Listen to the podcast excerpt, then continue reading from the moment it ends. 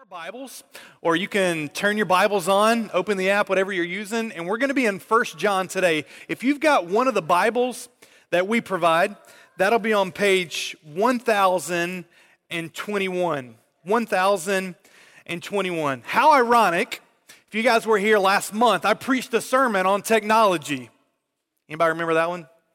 I did say technology is, um, is still, you know, the fall affects technology. So, um, as Dan's mentioned, we, uh, man, we, we've had some computer issues the past few weeks. Actually, we've got a brand new computer, um, but we don't own our own space. And so we're actually limited in how much time that we have in here and figuring this out. But I, I know this. I love our guys um, that work with our AV team. We'll get it figured out. Today, we don't have um, PowerPoint or projection behind us. So, um, things that I would have shared with you or to help you, I'll, I'll walk us along um, and maybe slow down at times. Um, but uh, I just wanted you to know we know it's an issue and we'll keep working on that because I know it's, uh, it's a way that enhances, enhances and, and helps everybody um, be unified in our worship. Well, today we're continuing this sermon series through First John. And uh, before we jump into the text, let me just, I want to see how many people love tests?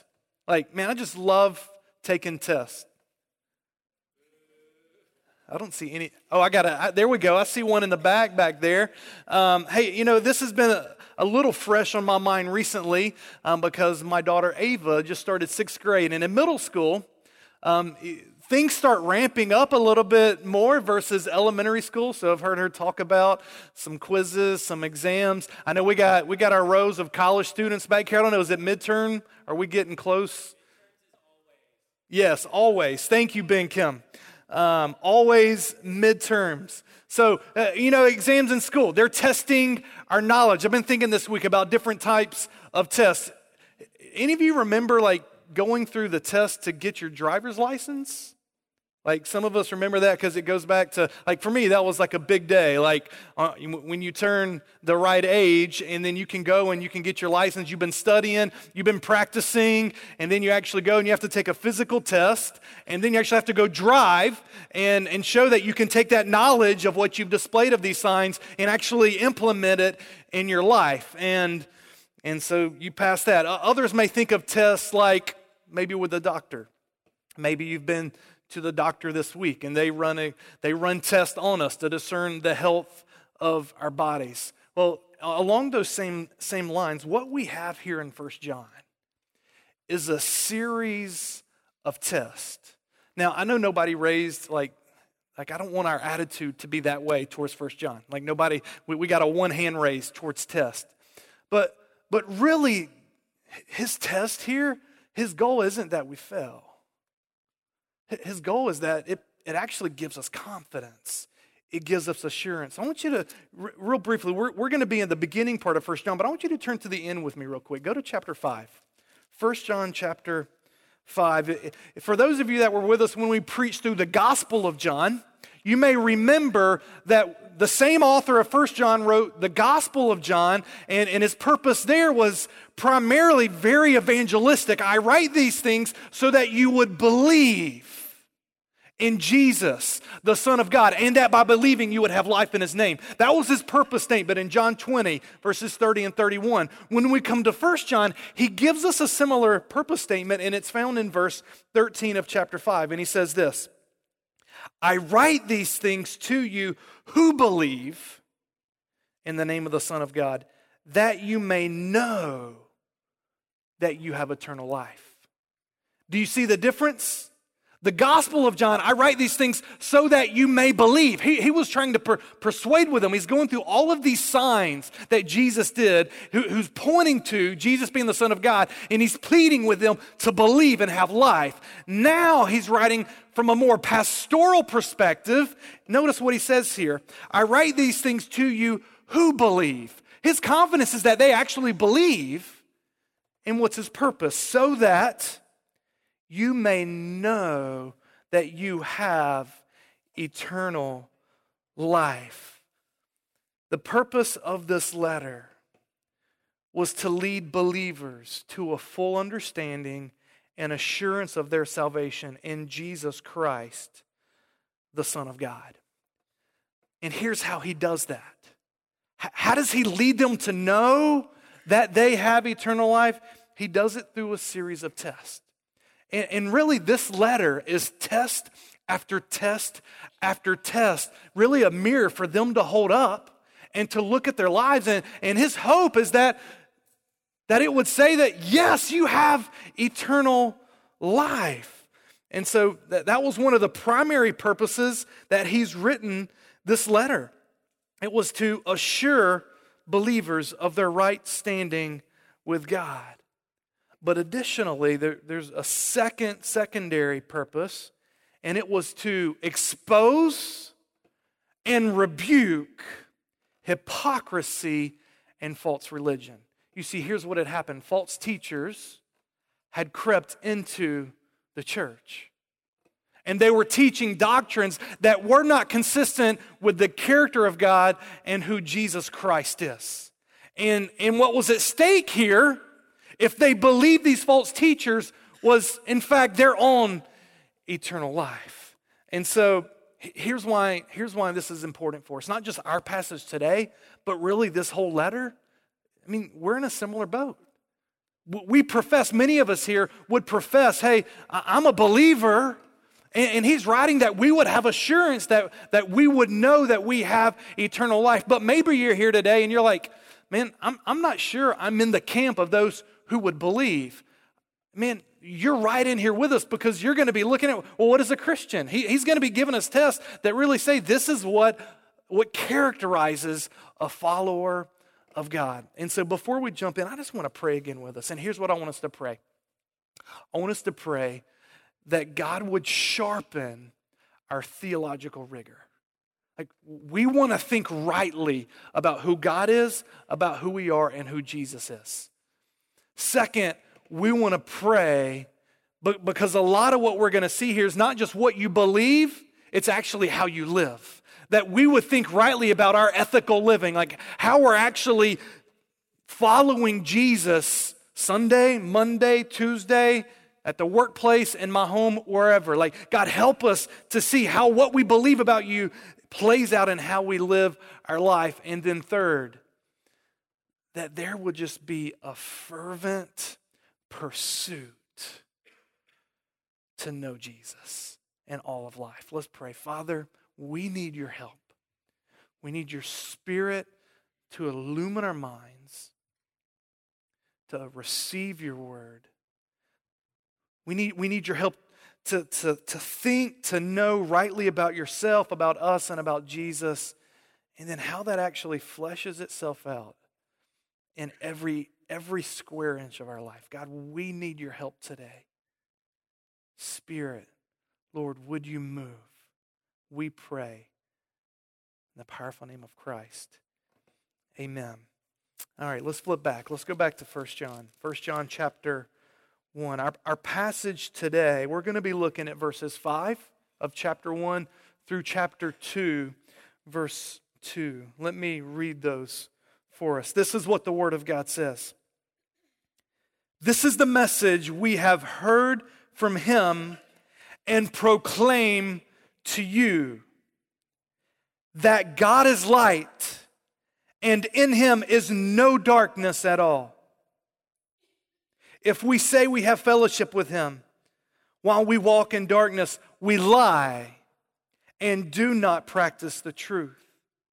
But if we walk in the light as he is in the light, we have fellowship with one another, and the blood of Jesus, his son, cleanses us from all sin. If we say we have no sin, we deceive ourselves, and the truth is not in us. But if we confess our sins, he is faithful and just to forgive us our sins and to cleanse us from all unrighteousness. If we say we have not sinned, we make him a liar and his word is not in us. My little children, I am writing these things to you so that you may not sin. But if anyone does sin, we have an advocate with the Father, Jesus Christ the righteous. He is the propitiation for our sins, and not for ours only, but also for the sins of the whole world.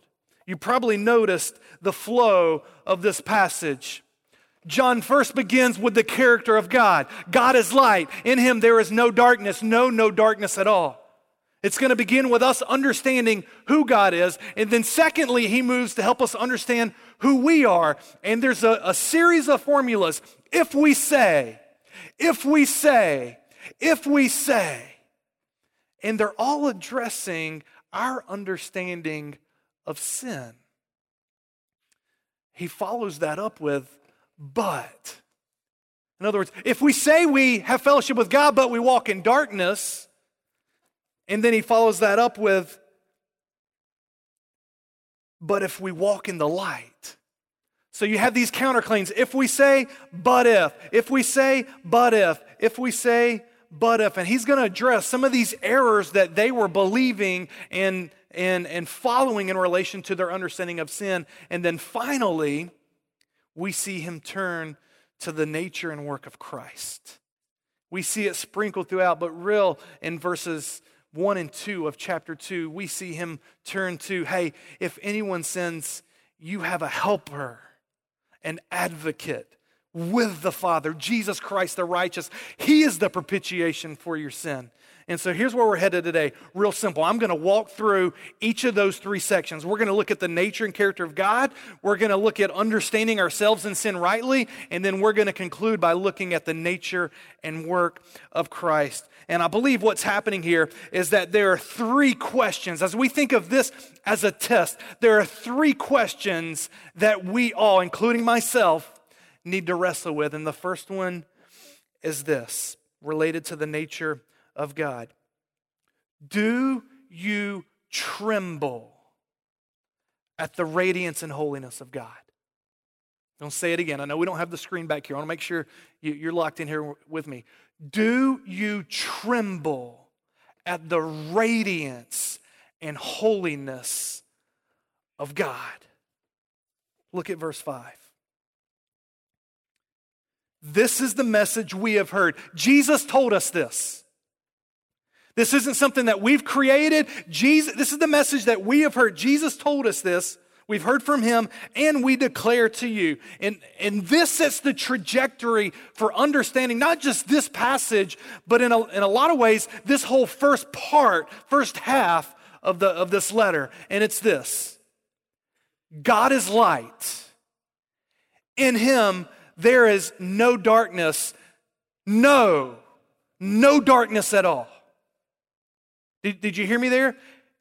If you were to peek into the Greek, there's like a double negative here. In him, and that's why the not at all like's been added there. In him, there is no darkness. No, no, absolutely no. There is no darkness at all.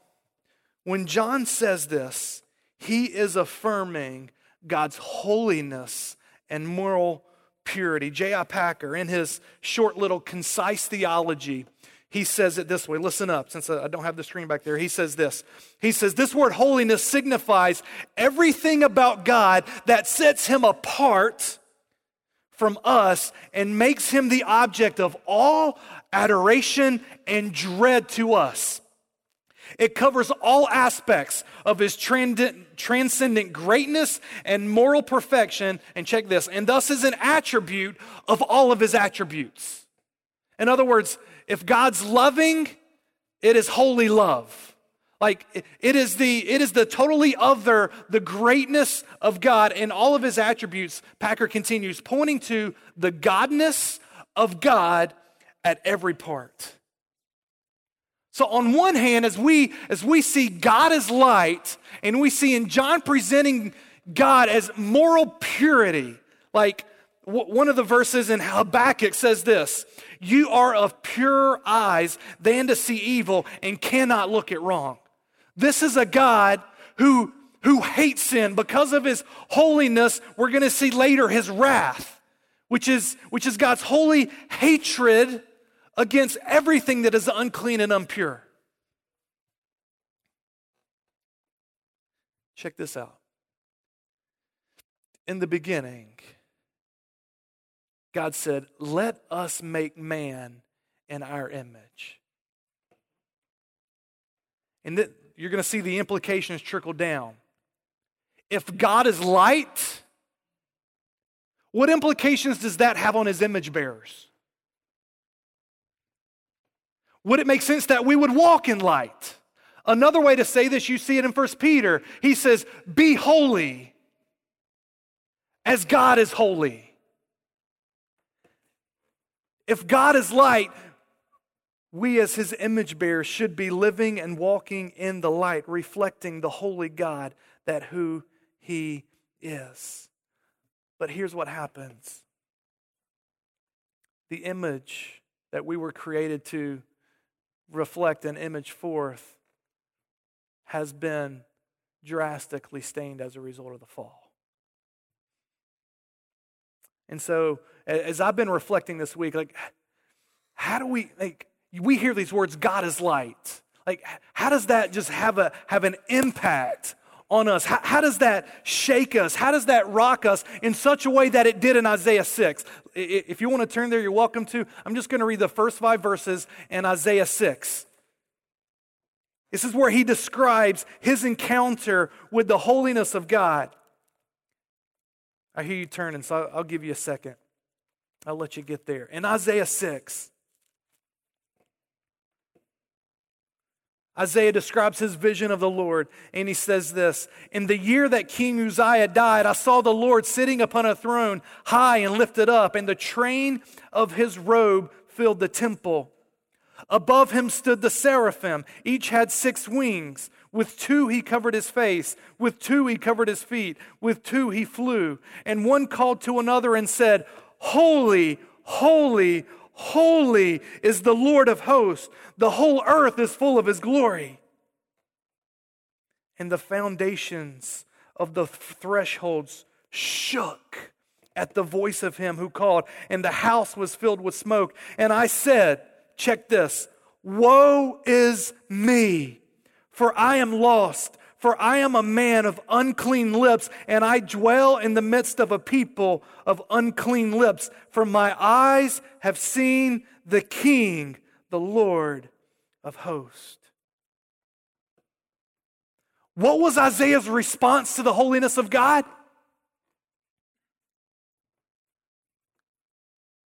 Woe is me, for I am lost. Man, I, I'm tempted just to linger here because I really believe if the holiness of God shakes us, what we're about to discuss about sin will take care of itself.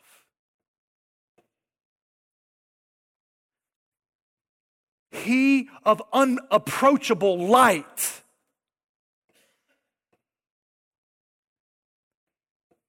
How do you respond to the holiness of God? You know what? My concern is that, and I'm, I'm not talking just as a church, but just as a, as a people, just as a culture, like, where, where is the holiness of God and reverence? Like, do we just, do we just look over sin?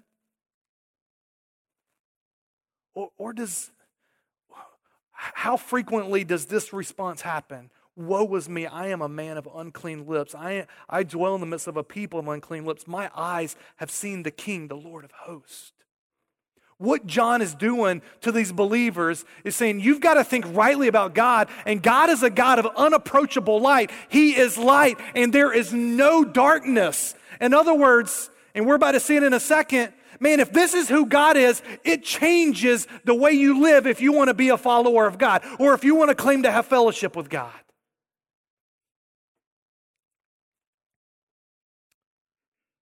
So, given this understanding of who God is, let's jump in to these other two sections.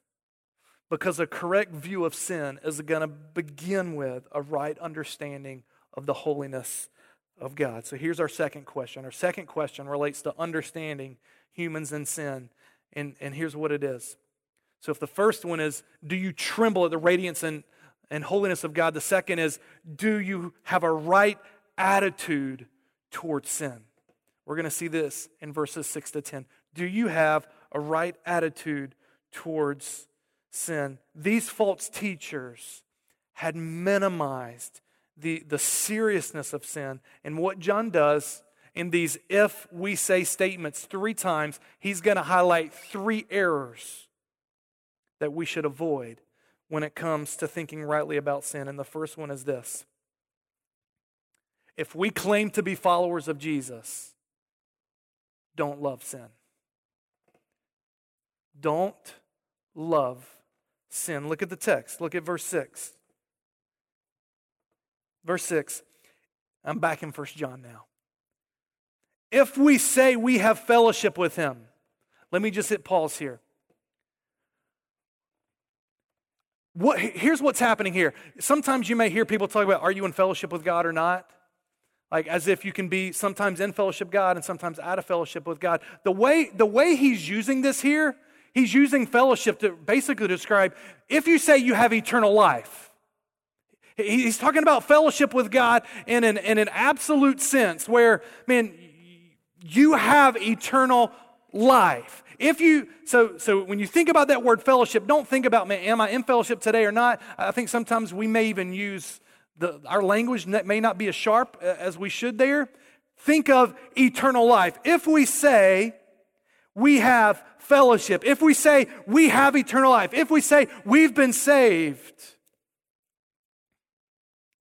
while we walk in darkness, we lie and do not practice the truth. This word walk here, it's used figuratively to describe the way you go about your life. And it's a present tense verb. So, w- w- what he's getting at here is, is if you say you have fellowship God, but the pattern of your life, if you walk in darkness. In this word darkness, we could go back and see how he used it in, in the Gospel of John. This just refers to everything eh, moral perversity, everything that is unclean, sin. Okay, you guys follow me? If you say you have eternal life, but the practice of your life, the way you live, is a life of just living in continual, habitual sin. You lie and do not practice the truth. You hear me? You hear what he's saying? Let me, let me try to, I'm going to give about five different ways he could have rephrased this. They were habitually engaged in sinful conduct. They were consciously abiding in sin. They were deliberately keeping on sinning. They were happily making sinning their practice. Their life was characterized by a life of sin. They loved sin.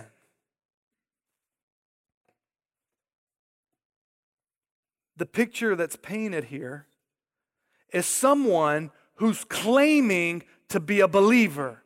If we say, I'm saying, I've got, a, I've got fellowship with the God of light. Do you, do you guys hear that? I've got fellowship with the God of unapproachable light, but the way I live my life is a life of darkness. He says, You're a liar. That's not me. Again, we're looking through these tests here. Here's what's going on.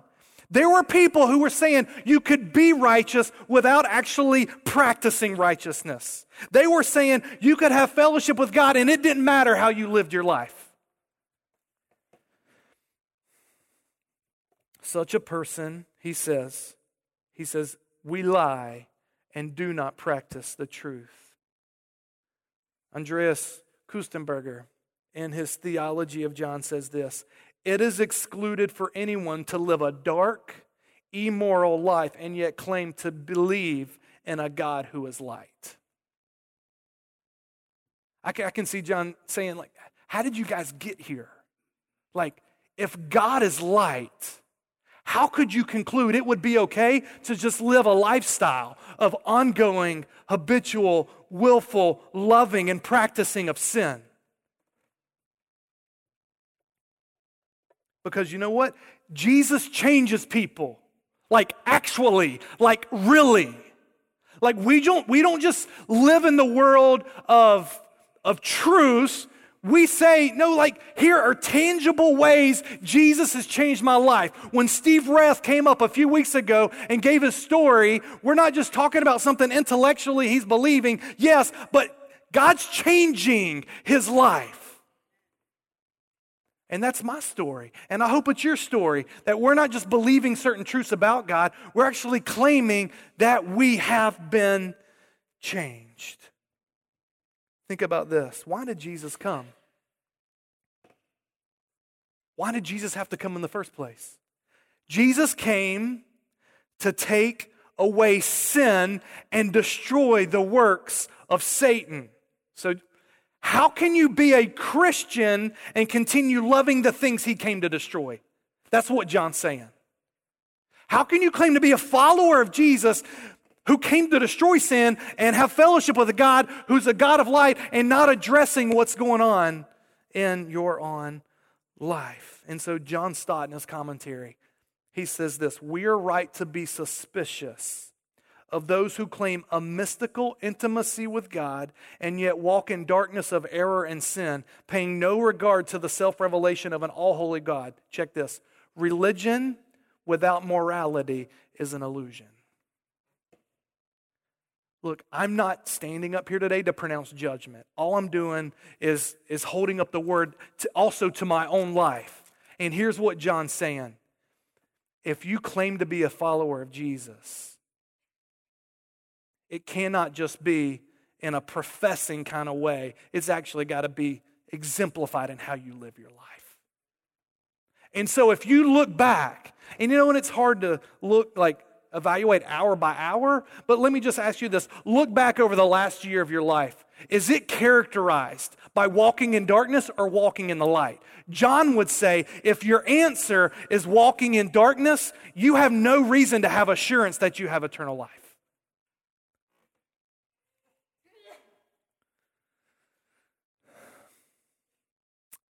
So, what's the solution?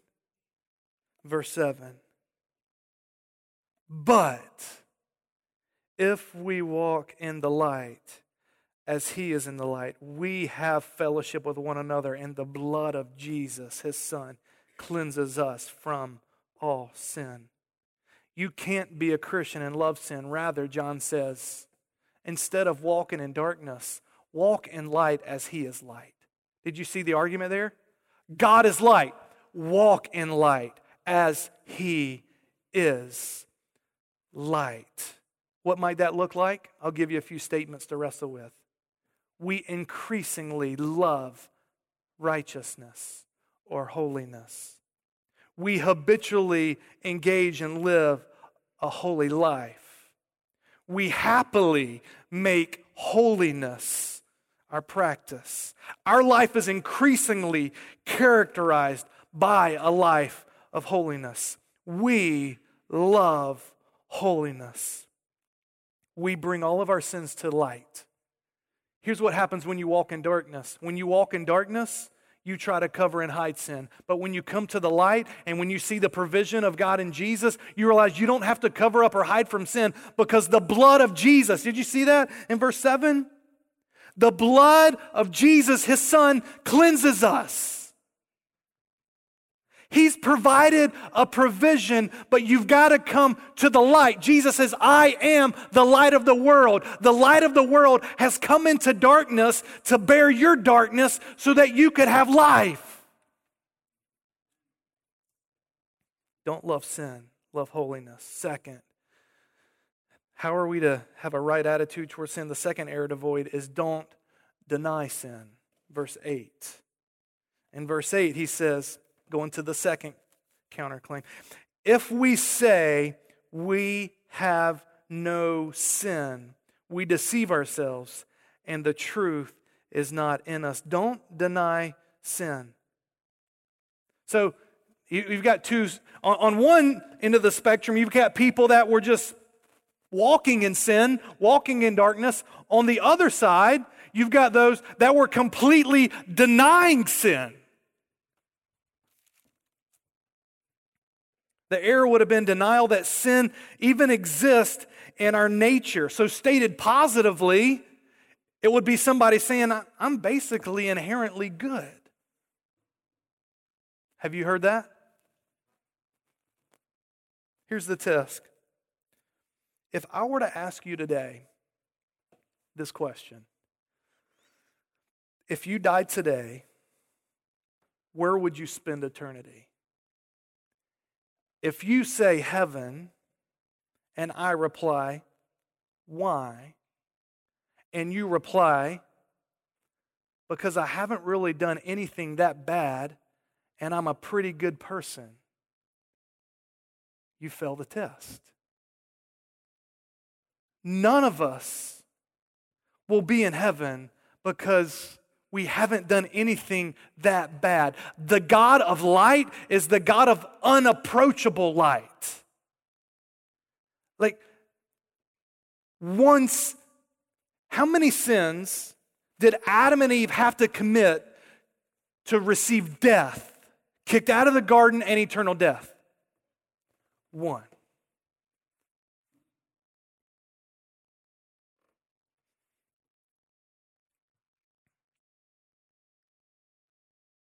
If you claim to be sinless, or, or, or, to state it positive, if you claim to be inherently good, you deceive yourself, he says here. And the truth is not in us. We know, as Romans 3.23 says, for all have sinned and fall short of the glory of God. Here's the deal the way to fellowship with God isn't through a denial of sin. That would render Jesus useless. Think about it. How could you benefit from the cleansing effects of the blood of Jesus if you say you have no sin? The very reason he came and died was to pay the penalty for sin. So, what's the solution? We find it in verse 9.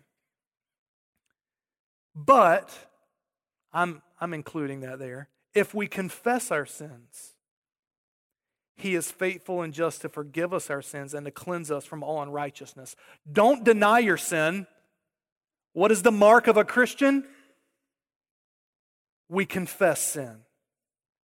The proper attitude, the, the proper Christian attitude towards sin is not denial, but a practice of continual confession of sin, trusting in the blood of Jesus, which is the vehicle of both forgiveness and cleansing that God has promised.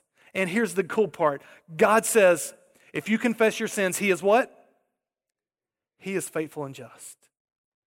God has promised to forgive sins because of the blood of Jesus.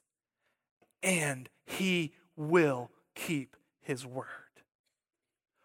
What could lead you with assurance today of eternal life? It's not that you're good.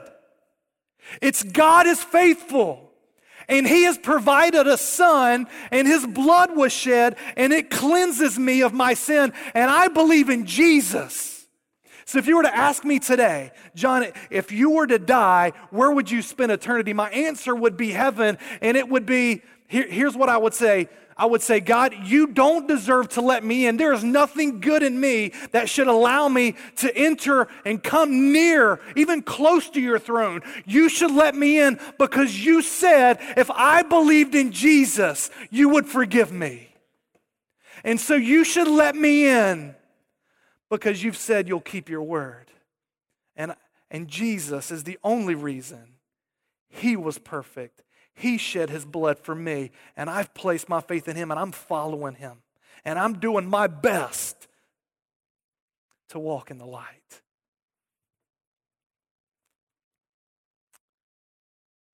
So, genuine believers grow. Let me give you a few words here. We grow in recognizing, confessing, and repenting of sin to God. And as we see this grow in our own lives, it should increasingly give assurance of salvation. Now, before I move on to the third area, let me just address a, a, few questions here. The first one is this Do I need to confess every single one of my sins in order to be saved? No. If that were the case, none of us would be saved. You know why?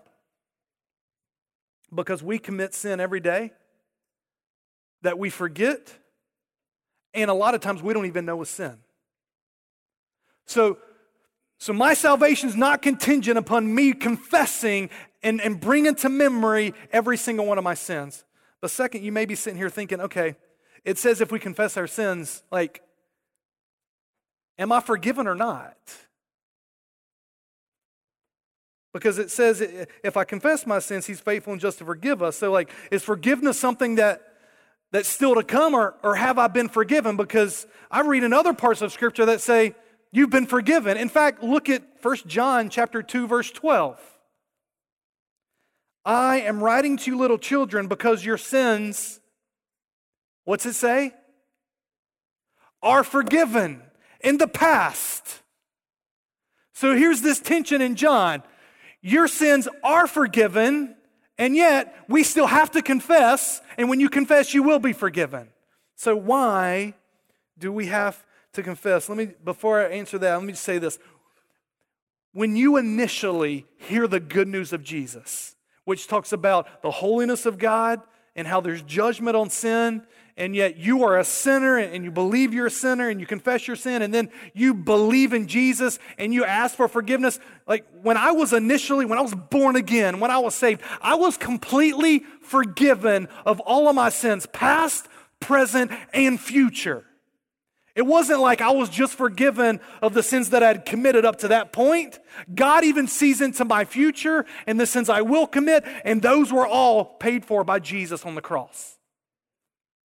So, in that sense, I'm forgiven. And it's based on the Word of God. But why do we still need to confess our sin? Well, here's why. Confessing our sin is the opposite of saying we have no sin. So if, if he's saying in, in verse 8, if we say we have no sin, what would be the opposite? How would you like, okay, I don't want to do that. What would it look like? It would be to say, I do have sin and it would be to confess it. So, continual confession is a way for us to habitually walk in the light. The way we walk in the light, we confess sin. We don't walk in darkness and cover up sin. We don't deny sin either. We confess sin. It's a way for John to say, say this daily be aware of your sinfulness take note of your sins be grieved by your sins don't hide them bring them to god and let the blood of jesus cover them but in another, I would say, relational sense, here's the deal sin is always against a person. When I watch my boys fight, like I think this, this morning, I even heard this, and one of them just nailed me in the back. My kids are sinners. They need Jesus. You know, just praying for that. There was sin, one boy against another boy. What's got to happen? Like we're in a family, we're committed to loving and forgiving one another, but what? There's a relationship that's broken until what? Until there's confession. And so what I do, I tell I tell my kids, you go say, "I'm sorry." And then second, you say, "Will you forgive me?" And the goal is to restore the relationship. We forgive and we're restored. So in a relational way, I love how um, I love how John Piper puts it this way. Give me one second. I got to find my notes here. I got a little lost. He says, The price of forgiveness was paid once for all. The application to particular sins in our lives is experienced day by day.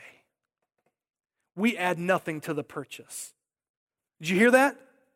The price, it was paid. All of your sins are forgiven. The way we appropriate that and apply that to individual sins in a relational sense is day by day. When we see our sin, we're grieved by it, we confess it. And so here's the second area to avoid. Don't deny to avoid. Don't deny sin. You cultivate a practice of recognizing, seeing, confessing, and repenting of sin. Third error. Don't claim to be perfect and incapable of sinning.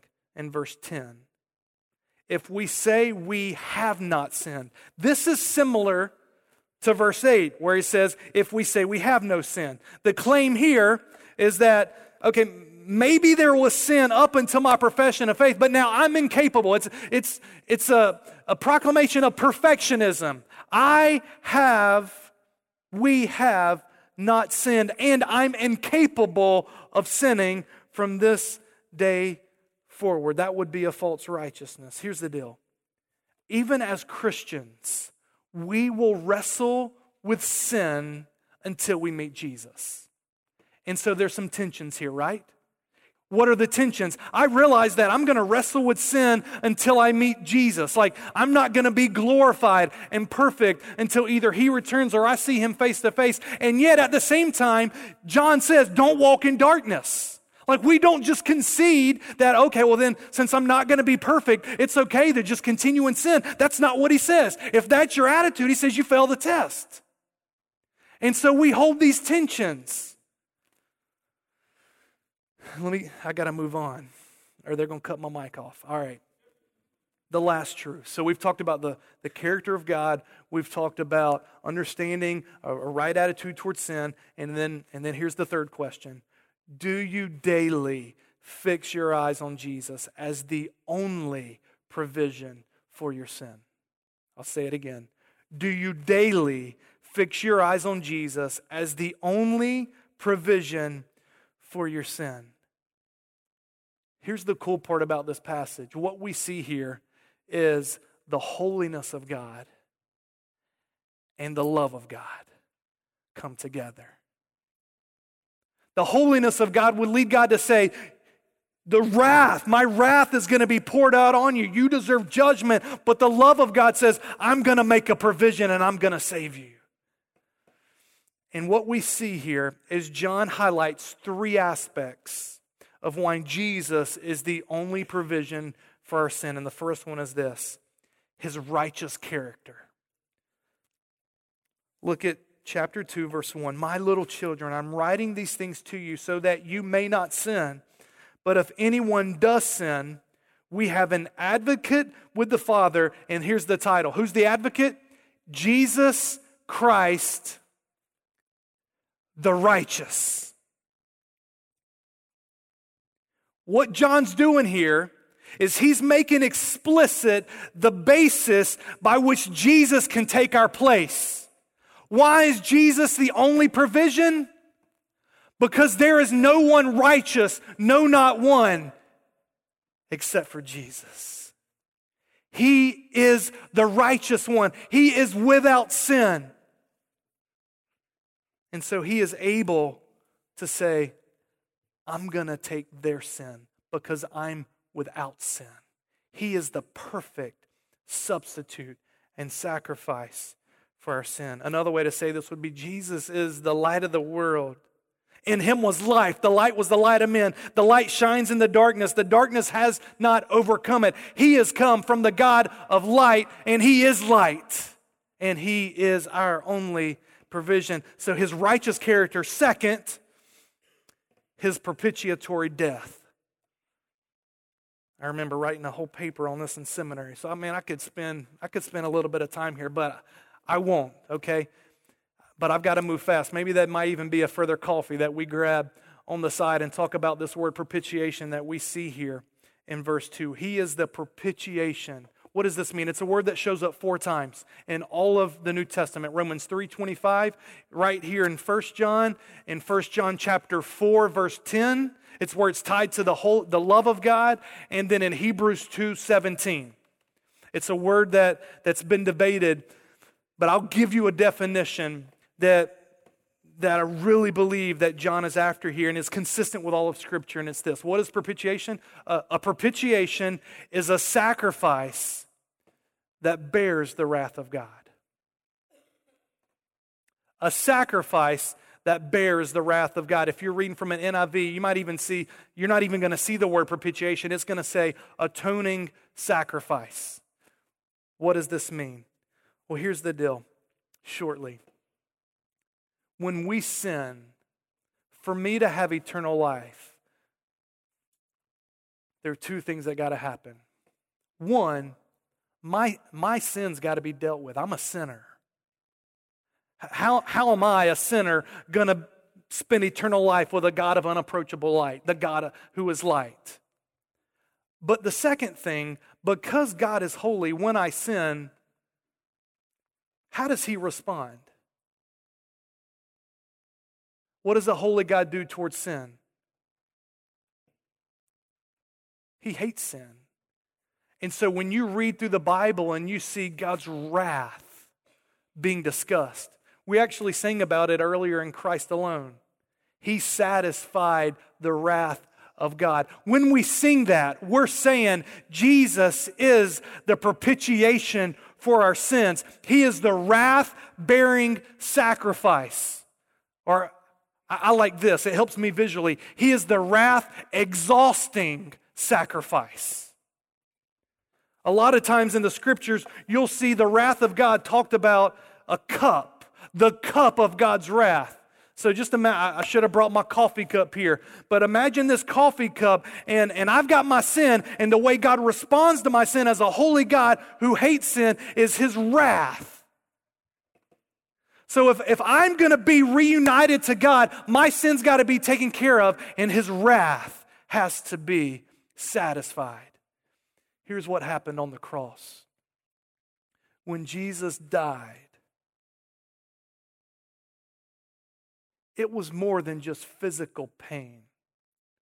I would say the physical pain that he went through, the crown of thorns, the nails, the agony, was only the tip of the iceberg of Jesus bearing the wrath of God, the cup was poured out and he drank every last drop. That's why Jesus in the garden, he's saying, Father, if there's a way, take this cup from me. Nevertheless, not my will be done, your will be done. And that's why he's in so much agony in the Garden of Gethsemane that it even describes his, his sweat like, like drops of blood that were coming from him. He knew on the cross he was going to bear the wrath of God for your sin and my sin.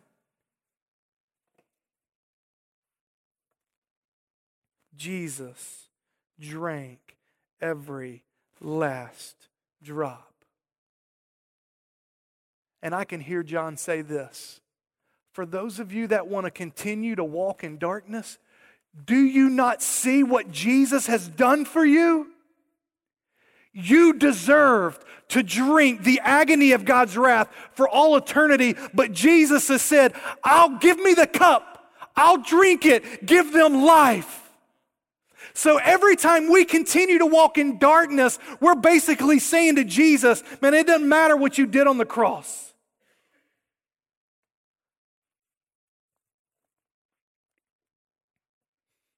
And so John continues He is the propitiation for our sins, and not only for ours, but for the sins of the whole world. I don't have a ton of time to jump in here. I'll just say this that most likely what was going on is, is that there was false teaching that was excluding others from the scope of salvation.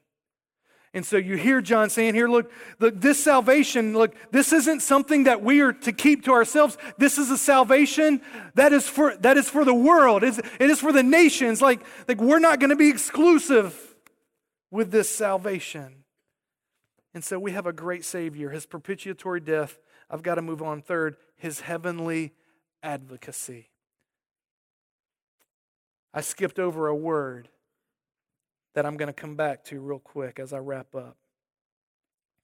In verse 1 of chapter 2, he says, But if anyone does sin, we have an advocate with the Father.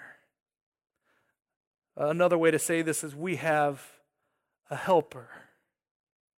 Guys, this is good news.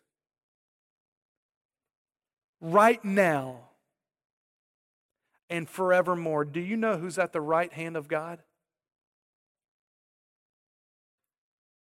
Who's there? It's Jesus. Do you know what he's doing? He is interceding on our behalf.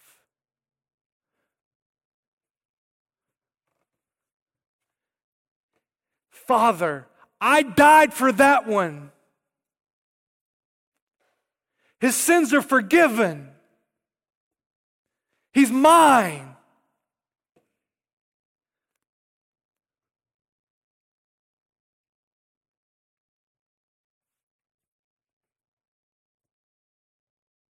He always lives to make intercession for us,